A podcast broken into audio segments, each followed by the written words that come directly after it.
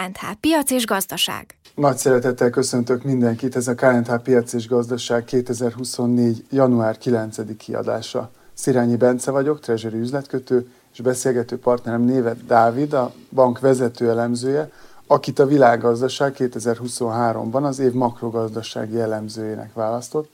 Üdvözöllek, Dávid, és gratulálok ehhez az elismeréshez. Köszönöm szépen, üdvözlöm a kedves hallgatókat. Az év elején egy rendkívüli adást szeretnénk tartani, ez egy évindító adás lenne, és már most szeretném előre bocsátani, hogy ettől függetlenül meg fogjuk tartani minden hó végén azokat a adásokat, amikor egy rövid távú előrejelzésre fókuszálunk. Itt most egy rendhagyó módon inkább egy átfogóbb képet szeretnénk adni a 2024-es évről, és el is kezdeném a hazai gazdasági környezettel. Nagyon érdekes, hogy viszonylag negatív adatokkal indítottuk az évet. Ugye a kiskereskedelmi forgalomról és az ipari termelésről is inkább negatív adatok jöttek ki, miközben az infláció azért az egyszámjegyű tartományba tudott lassulni. Én egyelőre egy kötetlen formában megkérdezném tőled csak, Dávid, hogy mit gondolsz, milyen évvel fogunk szembenézni 2024-ben, elsősorban a növekedésre kezdve, fogunk-e tudni növekedni 2024-ben? Ezek az adatok, amik most kikerültek, azok elsősorban még novemberre vonatkoznak, mind az ipar, mind pedig a kiskereskedelmi forgalom esetében. Ugye ez azt támasztja alá, hogy még az utolsó negyed évben sem volt nagy változás, bár azt elmondhatjuk, hogy 2023 harmadik negyedévében kikerült a technikai recesszióból az ország, de azért egyelőre úgy tűnik, hogy a 2023 utolsó negyedéve nem volt egy nagyon gyors gazdasági bővüléssel keresztül szőtt időszak, hanem inkább egy ilyen visszafogott növekedés lehetett maximum. Úgyhogy így az év egészében egy recesszióban maradta az ország, valószínűleg ilyen fél százalék körüli visszaeséssel. Ugye innen azért elég jó valószínűséggel mondhatjuk azt, hogy elmozdulunk a pozitív irányba, tehát egy mhm. növekedés jöhet 2024-ben. Nyilván voltak olyan időszakok, amikor egymás utáni két évben is gazdasági visszaesés volt, de azért most inkább az adatok, meg a kilátások, bizalmi indexek, a, egyáltalán a belső környezet, belső fogyasztás várható alakulása azt sejteti, hogy növekedni fog a gazdaság 2024-ben. Hogy mennyivel, az már ezért egy nagyobb kérdés, elég nagy a szórás is, hogy ki mit vár. Én azért azt gondolom, hogy egy visszafogott növekedése lesz az országnak, tehát mi nem lehet arra számítani, mint amit a Covid előtt láttunk, hogy 4-5-6 százalékkal is nőtt a magyar gazdaság. Itt inkább a 3 százalék körüli, vagy az picit az alatti tartomány az, amit valószínűsítek. Azért ez elég pozitív, azt gondolom. Az, egy másik pozitív hír, ami a tavaly év végén, illetve az idei év elején kijött, az az EU-s pénzekkel kapcsolatos. Hozzávetőlegesen 10,2 milliárd eurót szabadíthatnak föl, és hogyha jól tudom, akkor 445 millió euró már ebből meg is érkezett az idei év elején. Lehet ebből következtetni arra, hogy folytatódhat ez a fajta javuló tendencia az EU-s pénzekben, vagy azért ennyire nem vagy optimista? Mikorra várod ennek az időzítését a pénzek beérkezésének? Ezeket a számlákat folyamatosan majd a kormányzat ki fogja küldeni, és hát időszakosan majd jönnek az ellentételezése is. Ezeket a projekteket azért ki kell írni, meg kell valósítani, el kell számolni, és akkor úgy jönnek a, az összegek. Én azt gondolom, hogy azért az idejében fog jönni még Európai Uniós pénz úgyhogy ez segíteni fogja a költségvetést egyértelműen, illetve hát segíti azt is, hogy a gazdasági növekedés az tényleg pozitív tudjon maradni. Ugye a tavalyi évben azért valamennyire visszafogták a költségvetési kiadásokat, ami legalábbis így a beruházási frontot illeti. Így az Európai Uniós forrásokkal ez ad némi mozgásteret a kormányzatnak, hiszen ezeken keresztül azért lehet projekteket is finanszírozni. Úgyhogy, úgyhogy abszolút számítok rá, hogy Európai Uniós részéről még, még az idei évben egy pár milliárd eurónyi forrás az be fog áramlani az országba. Tudna arról beszélni egy kicsit, hogy amikor erről a 3%-os növekedésről beszélsz, hogy sokszor elhangzott, hogy a motorja ennek a növekedésnek a belső fogyasztásnak a, a, a felfutása, illetve a külföldi beruházások. Ez továbbra is így van? Ugye nagyon érdekes év lehet, mert ugye egyrésztről, hogyha a kormányt nézzük, ők ugye nagyon szeretnének gazdasági növekedést. És ha 2023-ra visszatekintünk, azért akkor is az egyik céljuk az az volt, hogy minél inkább simítsák ezt a gazdasági visszaesést, amit az év közben láttunk. Pont ezért például a költségvetési hiány az elég brutális is lett. Hát a legutóbbi információk szerint 5,9% körül alakulhatott a GDP arányában, amit többször változtattak, legutoljára éppen az utolsó napokban az évben. Úgyhogy egy nagyon magas költségvetési hiányjal indulunk neki a 2024-es évnek. Tehát ha szigorítanának a költségvetésen drasztikusan, akkor az pont a növekedése ellen hatna. És itt azért nem látszódik az egyértelműen a kormányzat részéről, hogy ők minden áron a költségvetési fegyelmet választják, sokkal inkább a, a gazdasági növekedést szeretnék elérni. Úgyhogy ez az egyik elem. A másik az a külső környezet, hogy az mennyire tud erős lenni.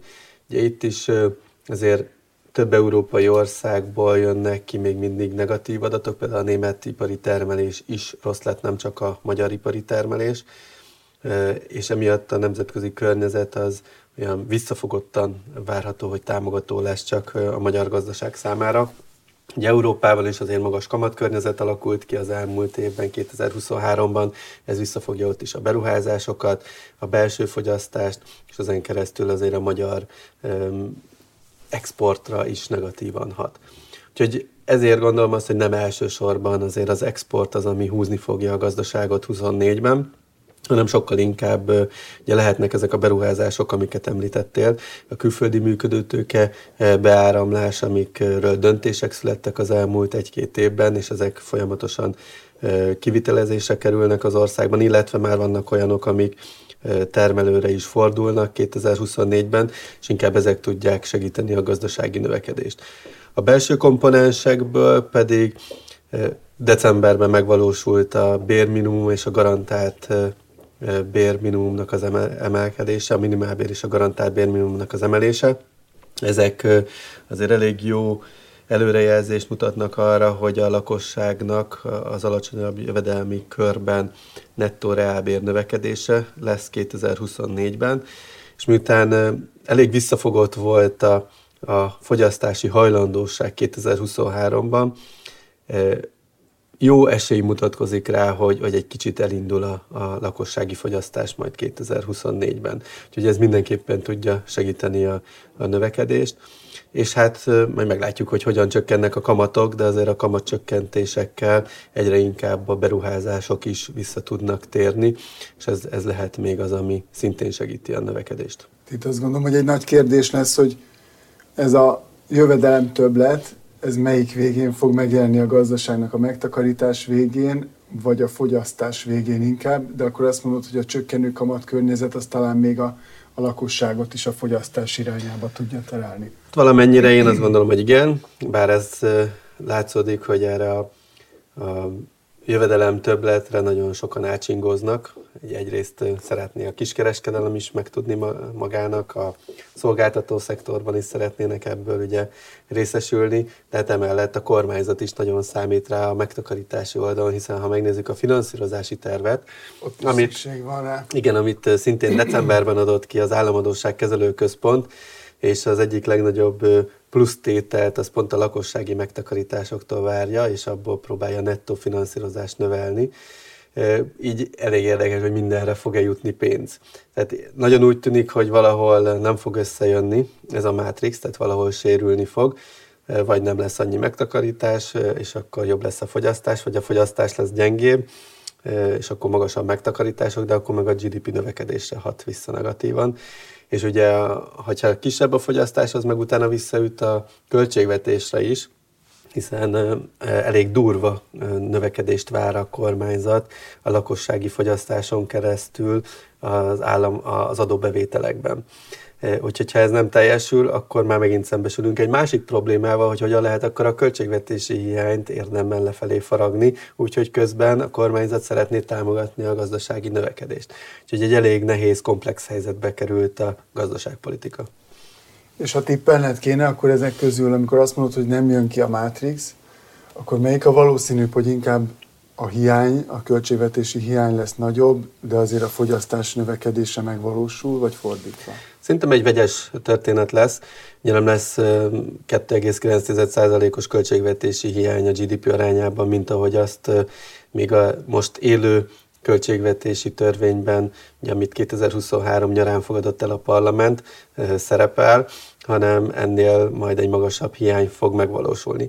Hogy ez papíron is megjelenik-e, ez egy nagy kérdés, lehet, hogy majd megint csak össze, meg évvége felé fogják módosítani, amikor már egyértelműen látszik, hogy nem tartotta a 2,9%-os hiány, de én azt gondolom, hogy az, az nem fog teljesülni illetve hát a fogyasztás az valamennyit be fog indulni, de pont azért is pessimistább vagyok, mint a kormányzat, ők ugye 3,6%-os növekedéssel kalkulálnak 2024-re, én inkább pedig 3% alatt ilyen 2,8% körüli bővülést várok.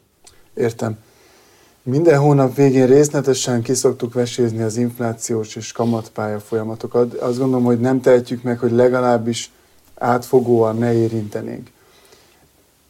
5,9%-ot vár, ugye a legújabb adat szerint egészen 7,9%-ra lassult a, a árdinamika, tehát az árindex, és a decemberi adat most a várakozások szerint január 12-én pénteken fog kijönni, hogy 5,9-et mutat.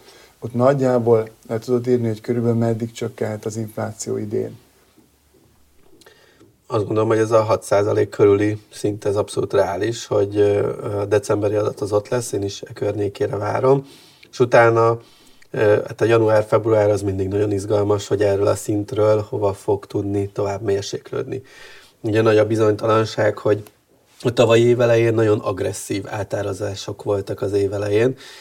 Az első három hónapban volt még nagyon nagy az inflációs nyomás, és utána áprilistól ez folyamatosan enyhült. Eh, hogy mennyire maradt ez benne a fejekben, és mennyire próbálják idén is érvényesíteni ezt a drágulási szándékukat a cégek. Ugye ezt még nem látjuk, azt látjuk, hogy a kiskereskedelem ugye gyengélkedik, összességében a belső kereslet is rossz volt, tehát ez valamennyire azért vélhetően visszafogja. Úgyhogy én azt várom, hogy, hogy folytatódni fog 2024 első négy hónapjában még ez a csökkenő inflációs pálya, valahol ilyen 4,5-4,6 százalék a környékére is lelassulhat majd az ár dinamika. Viszont onnantól fogva megjöhet a fordulat. Tehát először egy ilyen oldalazás az 5% körüli szinten, meglátjuk, hogy milyen lesz a termés, és ugye ez mindig nagyon kérdéses az élelmiszerek ára szempontjából és hogy mennyire fog a lakossági fogyasztás élénkülni a, a tavasz és a nyár folyamán. Én várok, vagy látok egy kockázat arra, hogy, hogy nyáron elindul egy második körös inflációs nyomás, uh-huh. és utána az év második felében már nem látunk lassulást az inflációban, sőt, inkább évvége felé egy ismét egy növekedési, egy lassú növekedési pályára is állhat az infláció.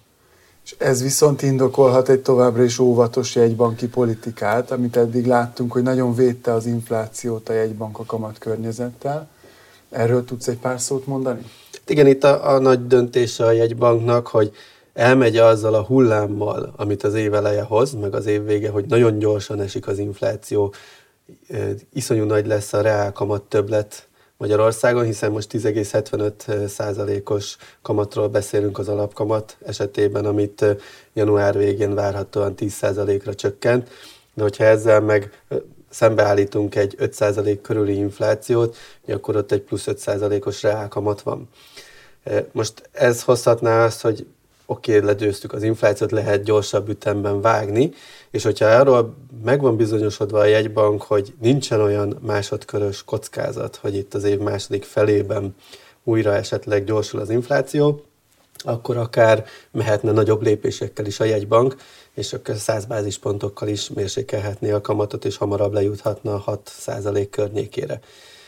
Viszont, hogyha vannak ilyen kételyek benne, hogy hát mégse olyan biztos ez, és valóban látja azt, hogy akár a fiskális politikai oldalról, tehát a kormányzat részéről olyan gazdaság ösztönző programok indulnak be, ami az inflációt újra el tudja indítani, vagy fokozni, akkor ez az óvatosabb politika miatt lassabb kamat csökkentési ciklusban haladhat előre. Én azt gondolom, hogy azért inkább óvatosabb oldalon marad a jegybank, és halad a 75 bázispontos csökkentésekkel márciusig, és onnantól pedig már 50 bázispontra lassít, és így júniusra 7%-ra mérséklődhet az alapkamatnak a, a mértéke, és, és utána, hogy a nyáron pedig már csak 25 bázis pontosával óvatosabban fog haladni, pont annak tükrében, hogy ez a másodkörös inflációs nyomás ez megjelenik, vagy nem jelenik meg a gazdaságban.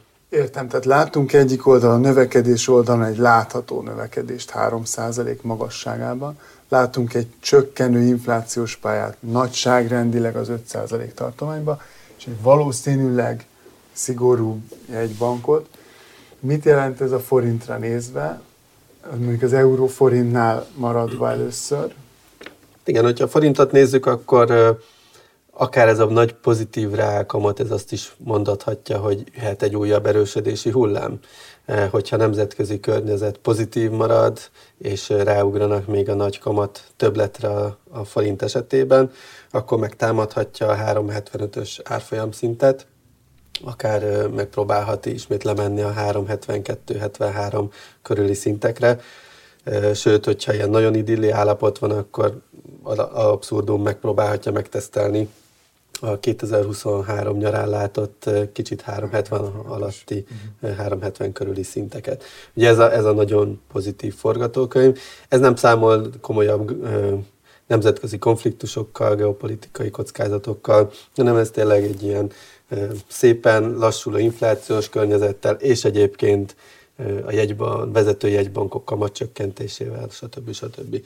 Én azért alapvetően inkább egy, egy stabil, de oldalazó árfolyammal kalkulálnék, aminek az alja ez a 375-76 körüli szint, és a teteje az meg a 3,93-95 körüli, tehát ez egy viszonylag tág 20 forintos árfolyamsáv, de hát ez végül is egy 5%-os mozgást jelent, hogyha sávon belül marad az árfolyam. Én azt gondolom, hogy látva azt a kockázati halmazt, amiben élünk, egy ekkora volatilitás a, a forint piacán, az bőven benne van a pakliban. Értem. És akkor, ahogy az infláció pedig elindulhat majd fölfelé a második fél évben. Ha jól értem, akkor az árfolyamban is egy enyhe mozgást azért te is ettől várhatsz, hogy esetleg ebben a sávban is talán az év második felében helyezkedhetünk el a magasabb tartományban. Igen, azt gondolom, hogy itt az év elején van jobb esély rá, hogy a sáv erősebb oldalán legyen az árfolyam, és ahogy haladunk az év vége felé, úgy megnő a valószínűsége, hogy inkább a sávnak a gyenge széle felé kezd elmozdulni majd a jegyzés. Értem. Evezzünk egy kicsit nemzetközi vizekre. Nagyon érdekes év lesz ez az USA szempontjából is. Két dolog is. Az egyik az, hogy választási év van. Erről esetleg tudnál valamit mondani, hogy ebben a pillanatban hogyan tudnád értékelni az esélyeket, illetve mit vársz ettől a, a jelenlegi évben?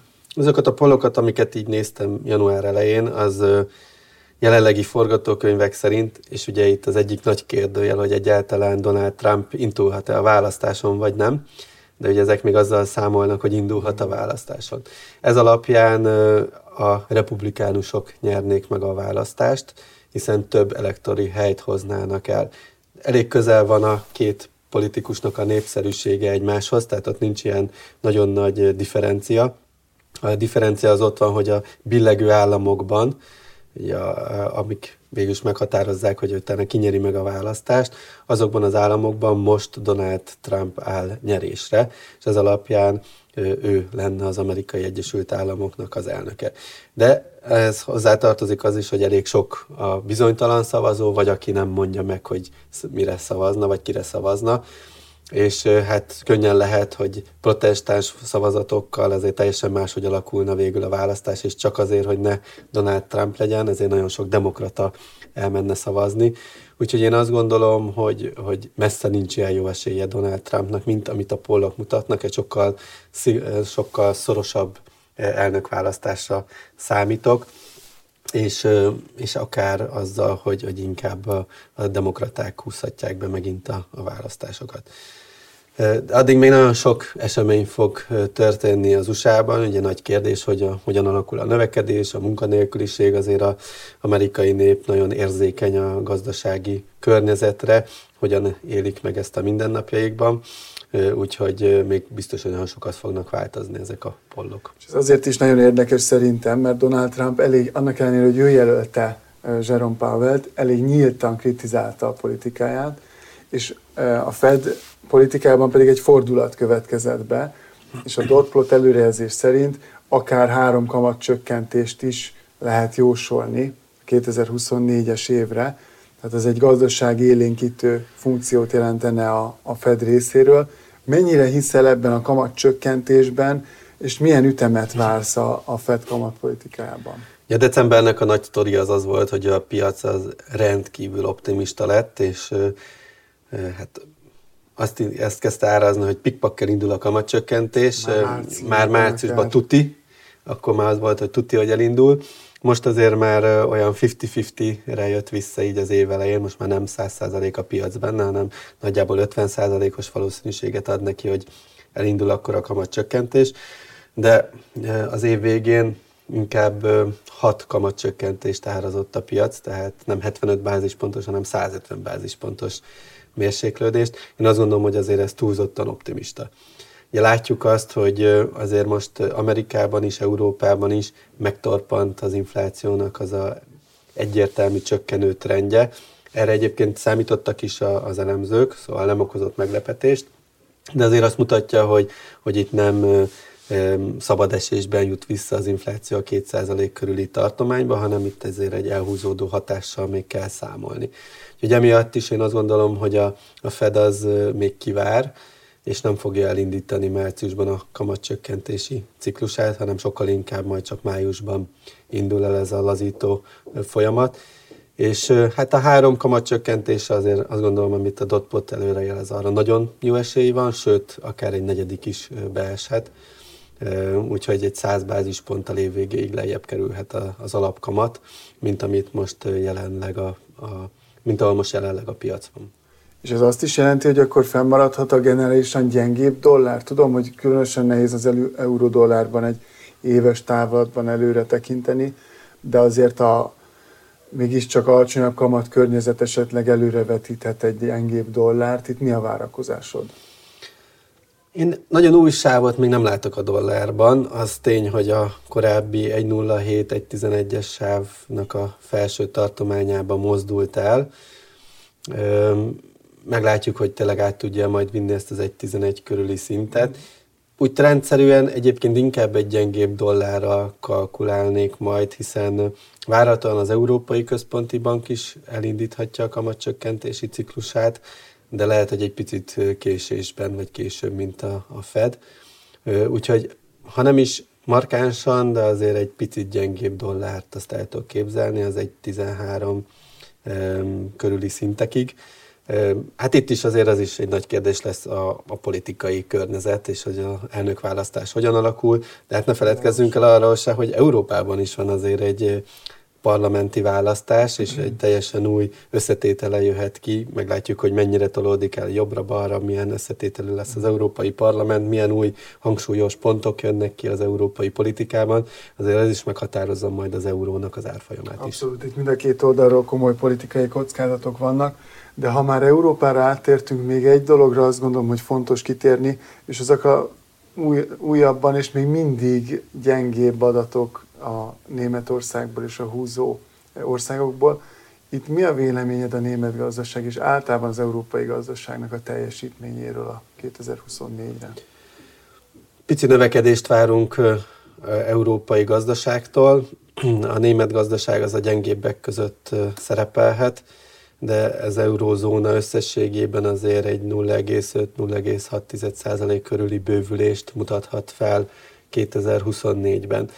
Itt mindig kérdés az európai autóiparnak a, a szerepe, ami az elmúlt időszakban azért voltak gyengébb pillanatai, úgyhogy meglátjuk, hogy ez mennyire tud húzó maradni a következő időszakban, illetve hát, hogy összességében ez a feszes munkaerőpiac, ami azért eléggé jellemző Európára, ez hogyan fogja meghatározni a bérdinamikákat és ezáltal a belső keresletet, és hogy egyáltalán milyen ütemben indulhat el a kamatcsökkentés, mert azért Európában is látszódik, hogy ez a bizonytalan környezet a magas kamatokkal fékezi a beruházási aktivitásokat, úgyhogy ez mindenképpen kéne, hogy, hogy egy picit a bizalom az, az helyreálljon. Erre már vannak különböző indikátorok, amik azt mutatják, hogy javul a bizalom, tehát azért ez, ez egy pici reménysugaratat azért az európai gazdaság számára is, hogy elindul egy növekedési pályán. De azért kibalanszálhatja a nagyon nagy dollárgyengülést is, mert annyira akkor nem rózsás a helyzet. Igen, hát azért nem gondolom, hogy annyira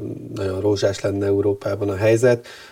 Nagy az is most már vitatárgya folyamatosan, hogy hogy ezek a túlzott deficit eljárások elinduljanak-e, hiszen Európában a legtöbb országnak magas a költségvetési hiánya, magasak az államadóságok, és hogyha elindulnak a túlzott deficit eljárások, akkor azok milyen ütemezéssel, mennyire kell ezt szigorúan venni, hiszen ez a, a fiskális szigor, ha visszatér, az is ugye fékezni az európai gazdasági növekedést a következő időszakban. Ugye Németország ezek közül, az országok közül az, akinek egyébként relatíva több mozgástere lenne, úgyhogy ott is egy nagy kérdés majd, hogy ő hogyan fog ehhez viszonyulni ehhez a témához. Értem, Dávid, nagyon szépen köszönöm. Azt gondolom, hogy ismét egy nagyon tartalmas és sűrű adáson vagyunk túl. Azért a hóvégi adásokban az árfolyamot és a kamat környezetet és az inflációt még ennél részletesebben is fogjuk vizsgálni de ami a 2024-et illeti, én azt gondolom, hogy mindent érintettünk. Köszönjük szépen a hallgatóknak a figyelmet, és mivel ez az első adás 2024-ben, ezért sikerekben gazdag, nagyon boldog új évet kívánok. Köszönjük szépen a figyelmet. Viszont hallás, és találkozunk minden hónapban, akkor hó végén, és így lesz ez január végén is.